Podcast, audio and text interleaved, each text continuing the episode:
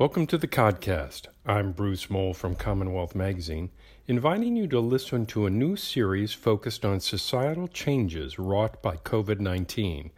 It's produced by our good friends at the MassINC Polling Group. Enjoy the show. Today's episode of Mass Reboot is sponsored by the Massachusetts Business Roundtable, an employer driven member organization comprised of CEOs and senior executives from large employers. Through the roundtable, business leaders engage with the public and private sectors to advance policies that support the state's competitiveness and long term economic prosperity.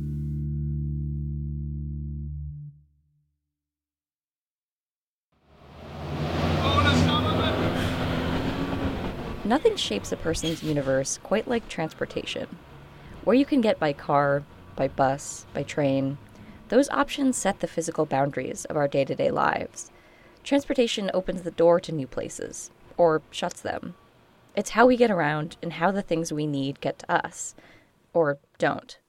Perhaps no question looms larger over Massachusetts right now than this one. As we emerge from the pandemic, who's going to want to get where and how? Yeah, so I've been going back to the office since last summer, but I would always drive.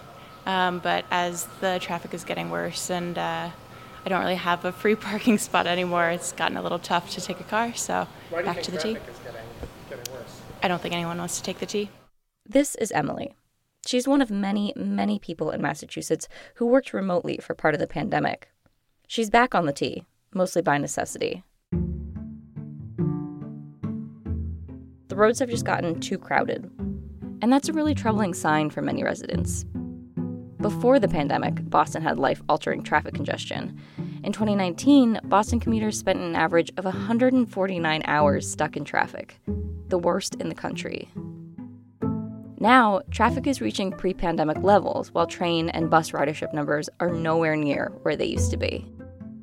So, how can eastern Massachusetts avoid a traffic catastrophe? What's already being done? And if a part of the workforce stays remote, how do policymakers think about the future of the transportation system when the state's needs have shifted? These are the questions we'll explore today. I'm Libby Gormley, and this is Mass Reboot, a podcast about restarting Massachusetts after COVID and what we lost along the way. Welcome to episode three Transportation.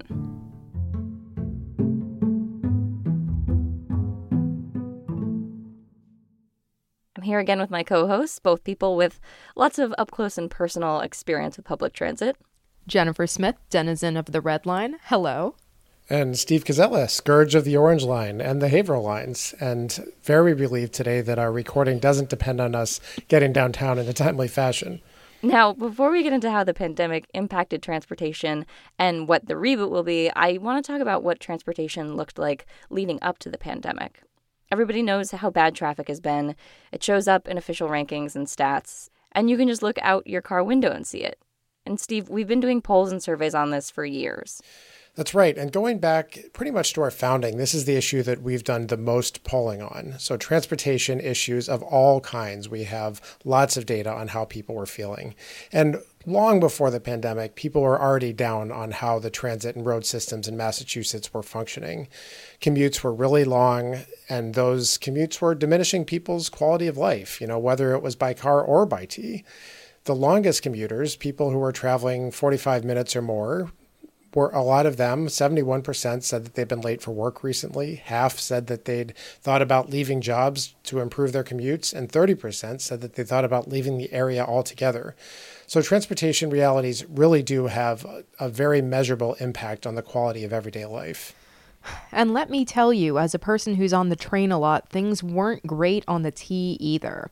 As a regular on the Red Line, I remember derailments like the one in 2019 near the JFK UMass stop that snarled us all up in shuttles for what felt like an interminable amount of time.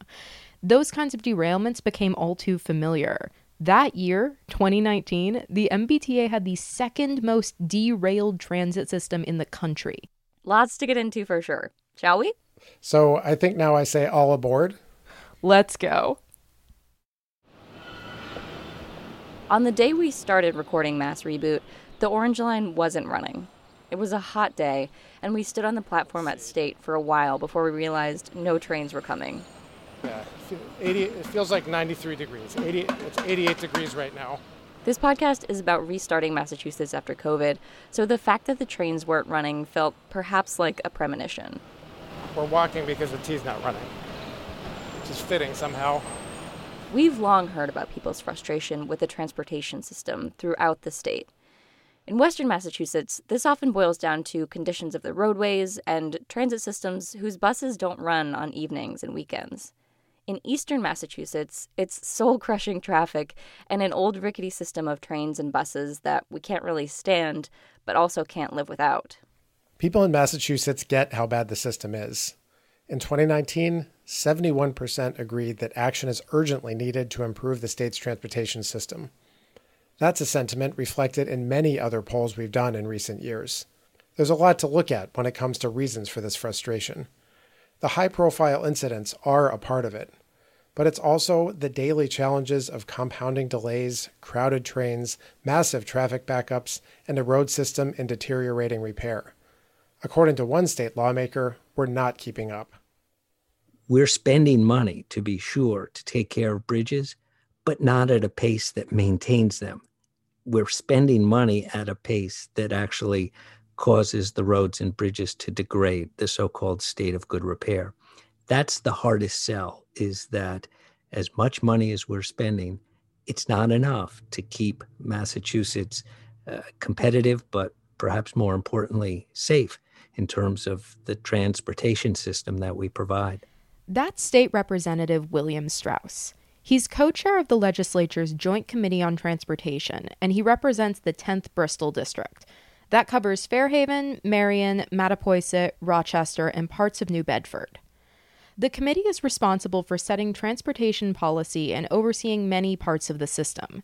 He and I talked about where things have been and where they're headed. We all saw those traffic maps over the last year, showing Boston's roads an unfamiliar shade of all green. Well, those days are gone people have seen, and it's been well reported, that traffic on the roads is very much at pre pandemic levels. I see that uh, as I've been driving uh, back into, into Boston to the State House now.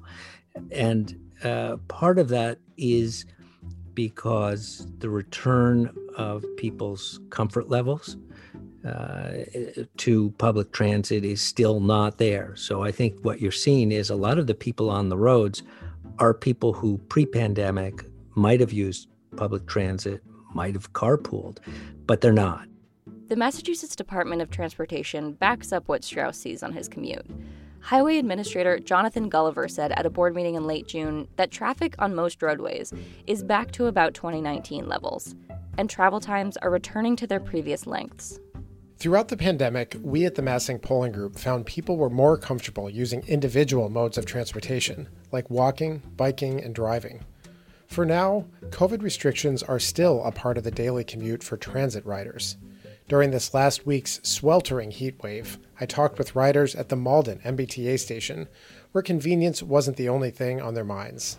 As you can see, like the buses are crowded and because no one's mandatory vaccination, you don't know who you're getting on the bus with anymore. I mean, I know the T requires you, but the bus drivers are not police. They're not supposed to, like, you know, you're sitting in the back of the bus, someone takes off their mask. No one's going to say anything. You just suck it up and go about your business. On the MBTA, ridership over the last few weeks is still just over a third of what it was early in 2020, while driving is back. So, how bad could congestion get? I talked to Monica Tibbits Nutt about this. She's the executive director of the 128 Business Council, a transportation management association and a regional transit provider. It's going to take an already horrific congestion situation we were dealing with pre pandemic and turn it into, I mean, really, for the most part, a parking lot across all of our highway systems. The math is pretty simple. More people can get around using less space on trains and buses than when they drive in a car by themselves. More drivers and less transit users is a huge problem for the region. Even drivers themselves understand that. Our surveys show they see improving public transit as a major step toward addressing congestion. A big part of what Monica and the 128 Business Council do is help people get to and from their member businesses on the 128 belt. She was also the vice chair of the Fiscal and Management Control Board at the MBTA. She talked a lot about the shape of the interconnected challenges we face, with overburdened roads and a housing market forcing people to live further away from work. There's also the changing work formats themselves. And this traffic is before many workers come back to the office we don't have any more updated highway counts, but we run traffic cams for North and South 128 from some of our member buildings. And the traffic is absolutely back and is going to continue to climb, especially when you think about the majority of the companies that we've been talking to in the 128, Cambridge, Somerville, they're not planning on bringing back any majority of their workforce until September. So, this is what we're seeing with the soft return. And that is obviously incredibly concerning Traffic getting worse than it was before the pandemic is a scary thought, but at the moment, it feels likely. After the break, we hear from the experts on what would need to happen to avoid that outcome. Stay with us. Today's episode of Mass Reboot is sponsored by our good friends at Rasky Partners. They're a longtime supporter of ours and a nationally recognized government affairs and communications firm. For over 30 years, the team at Rasky has worked with all types of organizations, large and small, helping each one reach their business objectives through advocacy and storytelling. Find out more at rasky.com. That's R A S K Y.com.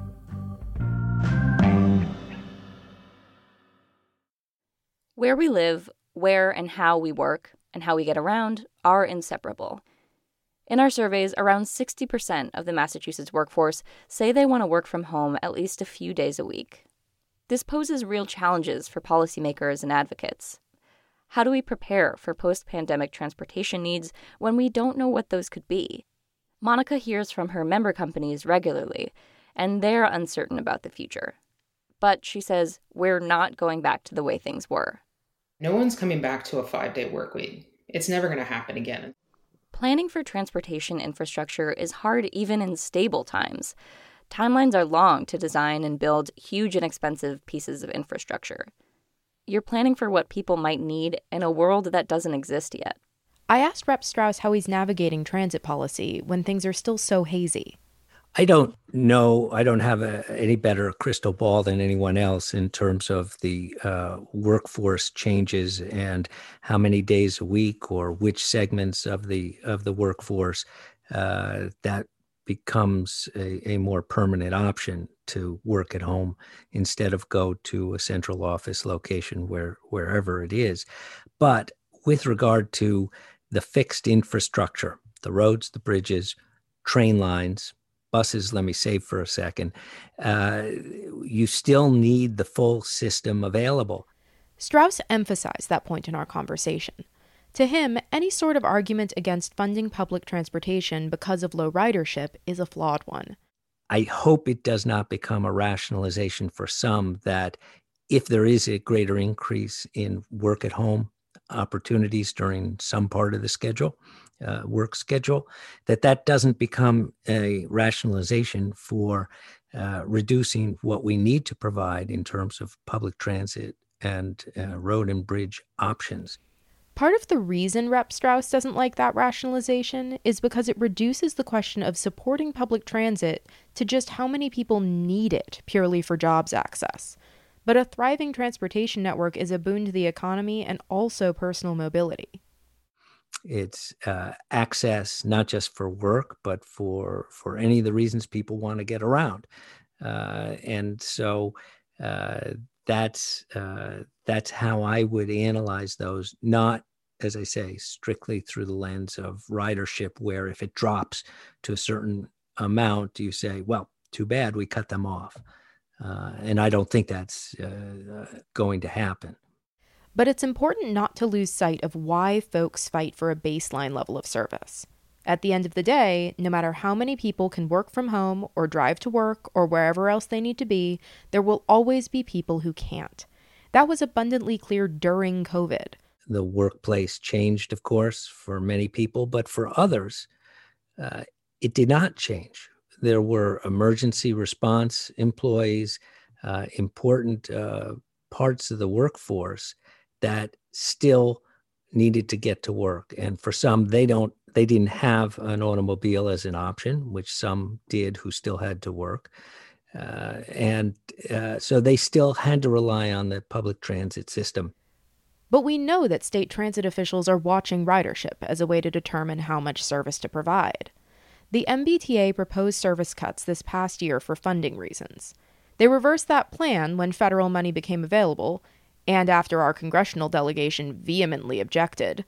But those cuts were aimed directly at routes and services where ridership dropped during the pandemic, to preserve what the MBTA described as essential routes with higher ridership. According to an MBTA advisory board report, the MBTA will face an operating budget deficit by fiscal year 2025 unless ridership returns to pre COVID levels. It's sometimes hard to know what to make of MBTA deficit projections.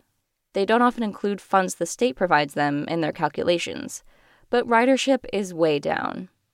The only line that's come back to even half its pre pandemic ridership is the Blue Line. And to get riders back, you have to make public transit more appealing than driving.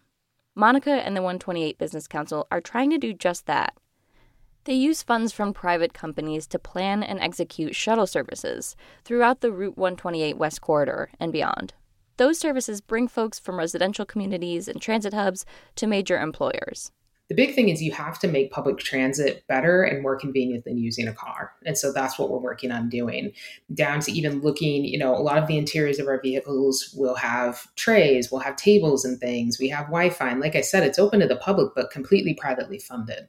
So it gives us the ability to add services and add amenities much quicker. There are lots of other transportation ideas circling in Massachusetts. These include changing road use to give more space to buses and bikes how to use the commuter rail is also a major question, with some proposing a regional rail concept.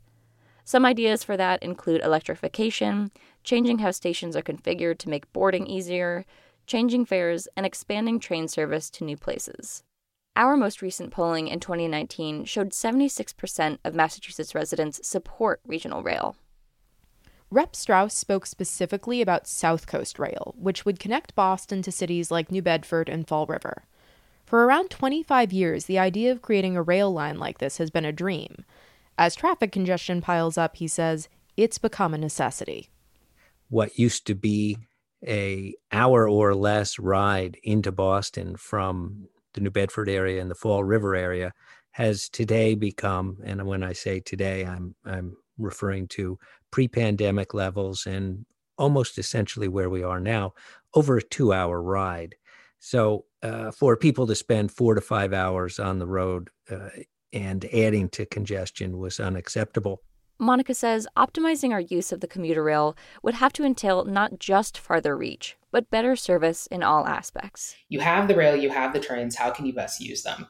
And I think that's going back to, you know, looking at that regional rail, looking at having greater frequency having more options for where those trains are stopping, and especially and most importantly, getting the fares in line with the other modes. Fares for the commuter rail in Massachusetts are notoriously high, as Monica knows well.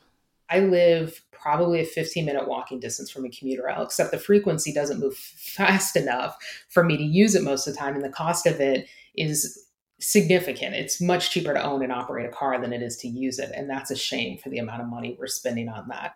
Fares also become an equity issue, with the lowest income residents often paying the highest fares. That's because fares on the commuter rail are determined by distance. The lines travel to and from the state's gateway cities. So, in Worcester, for instance, a monthly commuter rail pass is $388, while the median household income is roughly 48,000. Ride a bit further in on the line to Wellesley, where incomes are much higher and the pass drops to $261 a month. The median household income there is 189,000. The story repeats itself across the commuter rail, leading some to call for low-income fares. The idea of low income fares for all MBTA services, not just commuter rail, is a popular one. One recent poll in the Boston region found 84% support for the idea. Fares are always contentious, and the public generally opposes raising them. Part of that's because it can be hard for the public to support higher fares when they aren't seeing the system improve. A new fleet of red and orange line cars is still sitting off track. After several issues with the new orange line cars, including another derailment, The MBTA pulled the entire fleet this March to find out what was causing problems.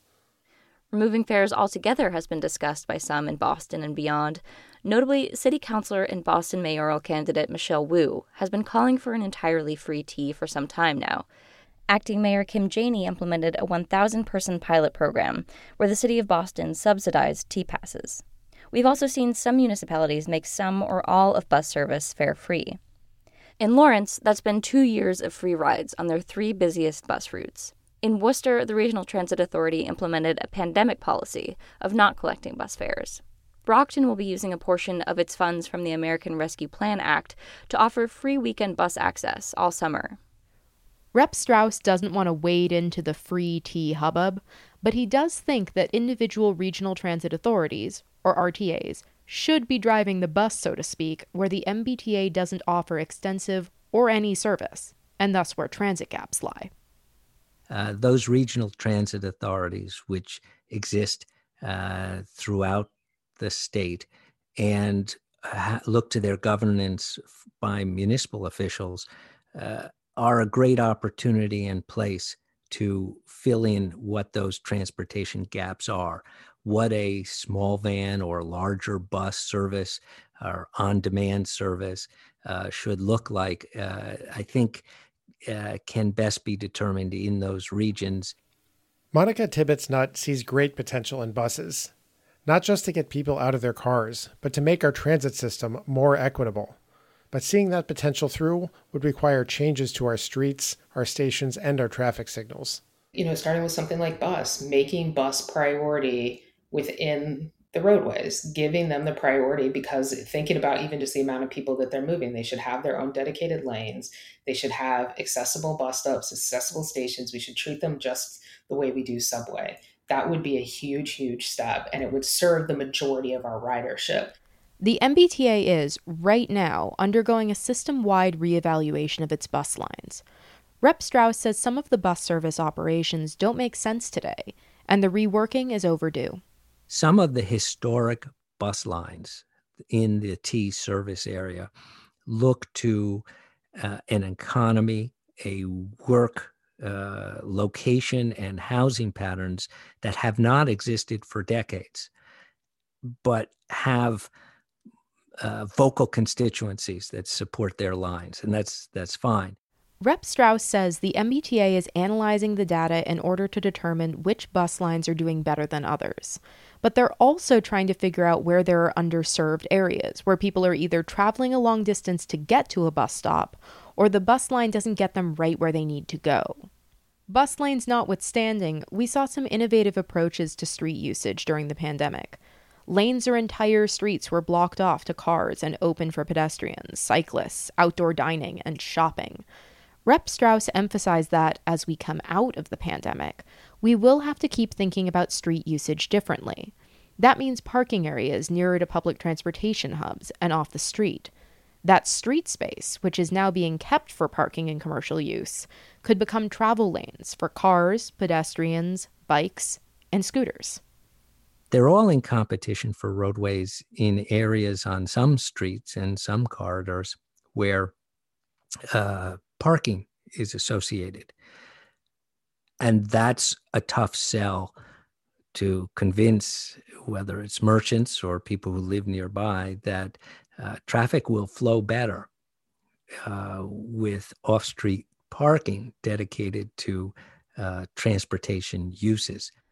All of these potential changes to buses, the commuter rail, to streets come at a cost. The MBTA tends to operate with a focus on cost savings, as evidenced by their initial plan to make service cuts. Monica says, bottom line, spending is essential to good service, not something to be avoided at the cost of service. And I do. I think as long as the financials tend to lead a lot of the leadership decisions at the T, it is going to be very difficult to improve service. You cannot improve service and save money at the same time. It's not possible.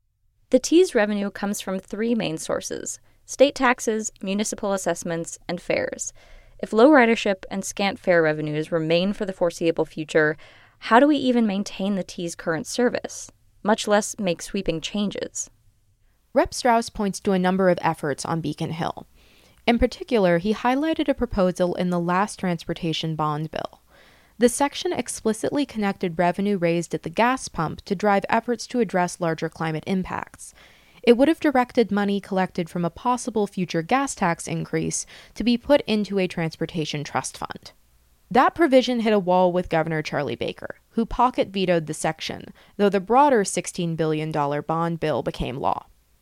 For reasons that, uh, again, I just don't understand, the governor vetoed that uh, and said, no, I, I'll use this money how I want, or any governor could. Uh, so we'll see if that issue comes back. But it seems to me that these transportation issues are today and should be tied into uh, environmental issues uh, like that, like the climate initiative, and also housing. Another possibility could be incentivizing local investments in commuter rail stations as housing hubs. For a lot of people, the places that they are living are not in any way reasonable for a commute to those companies. And that's really continued to be the biggest issue. You know, a lot of people are having to move more west, a lot of people are having to move more south and more north to try and find places that they can live and places that, you know, they can raise a family or they can retire and move into a smaller home. All of these things. And very few of them are near where the concentration of employment is. And that means one thing more driving. But what about the physical roadways and other transit improvements that are partially supported by the gas tax? If electric vehicle proponents win out, there will be diminishing revenues at the pump, even if the same number of people are driving. On some schedule that people have different views on, of course, we will be consuming less gasoline as more electric vehicles enter the fleet. It's not the uh, significant percentage yet, uh, but someday it will. And we do have a planning uh, and discussion opportunity.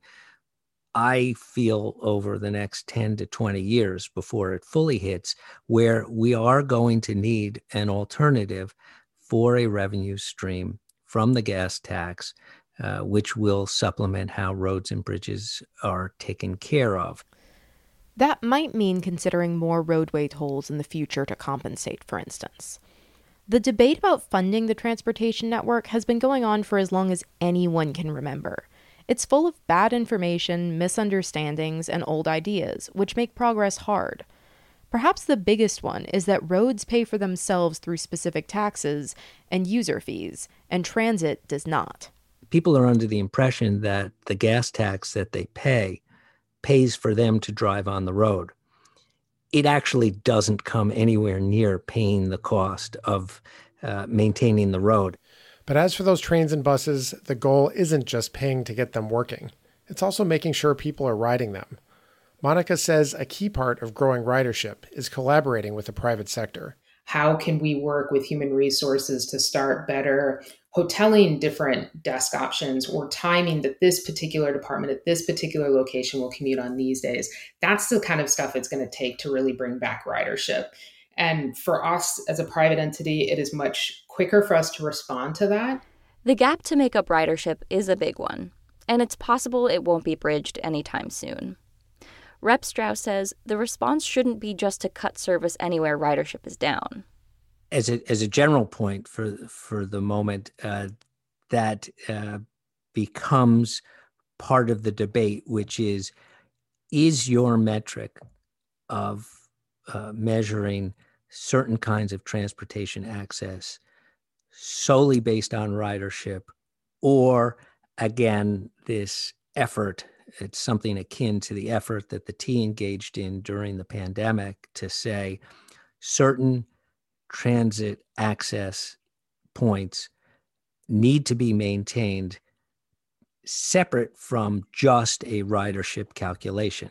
And that is what alternatives does that particular population, whether it's Fairmount, but you, the same analysis applies everywhere else. Uh, does that population that's being served have an alternative? The Fairmount line, which Rep Straus just mentioned, is an interesting line. It's a commuter rail route that operates almost entirely within the city of Boston, from South Station to Readville. It serves areas with more people of color and lower income residents, passing through regions of Dorchester, Mattapan, and Hyde Park that have no other convenient rail lines. Its riders want to use it like the subway line it resembles, but the trains are only coming through every 45 minutes to an hour, and until recently they weren't able to pay with a Charlie card or transfer to other MBTA train lines, so it was more expensive than the T and less convenient. That meant low ridership, which for quite a while led to more trains canceled along the Fairmount than any other in order to protect higher ridership suburban lines. That's been changing with pushes to increase service, but that definitely would not be the case if the route wasn't also home to a very engaged activist network. Rep Straus compares the centrality and necessity of the Fairmount line in Boston to Weston, an affluent town that's also home to a commuter rail station. People who live in, in, in a community that has those characteristics generally have uh, alternatives available to them uh, in terms of transportation or not even traveling, just staying at home and, and working from there. But other communities uh, don't have the same options available. So uh, if you then bring it to the specific issue of Fairmount, uh, then you view the maintenance of the line, the expansion of the line, the transferability of the fare card into the rest of the T system, uh, those kinds of issues that, that surround that uh, through a uh, broader lens of what is the transportation system intended to accomplish.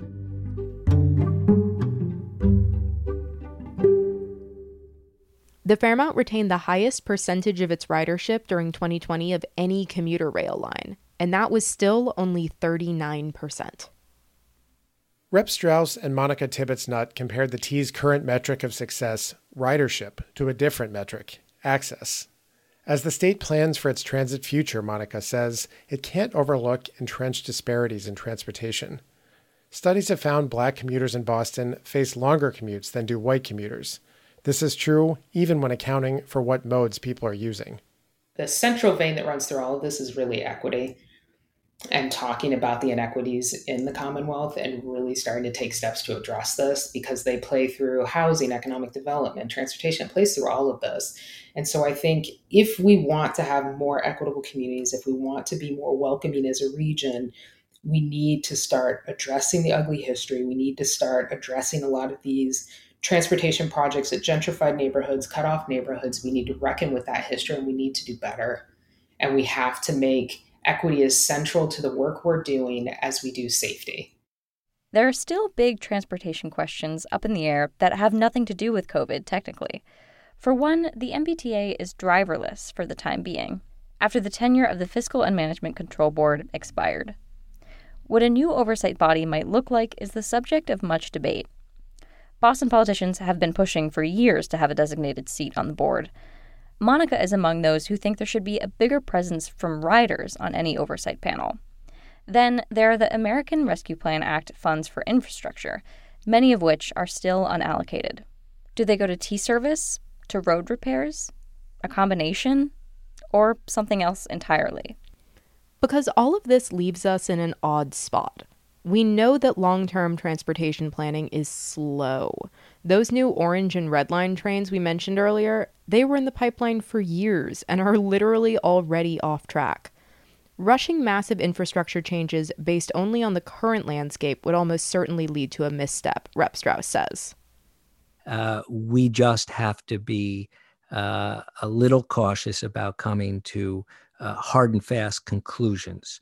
Uh, we need to uh, be prepared uh, to uh, respond as we see changes and identify for major investments those things that keep our options open, so to speak. So, uh, maintaining roads and bridges is important.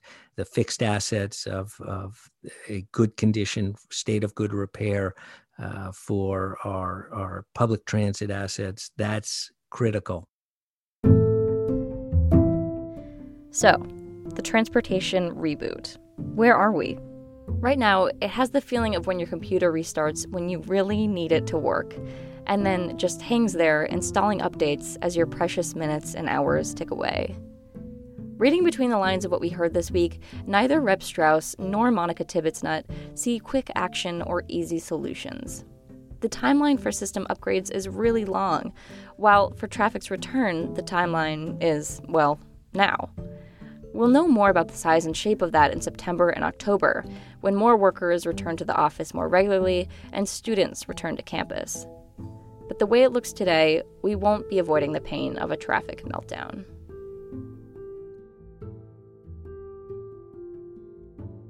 That's it for this week's episode of Mass Reboot.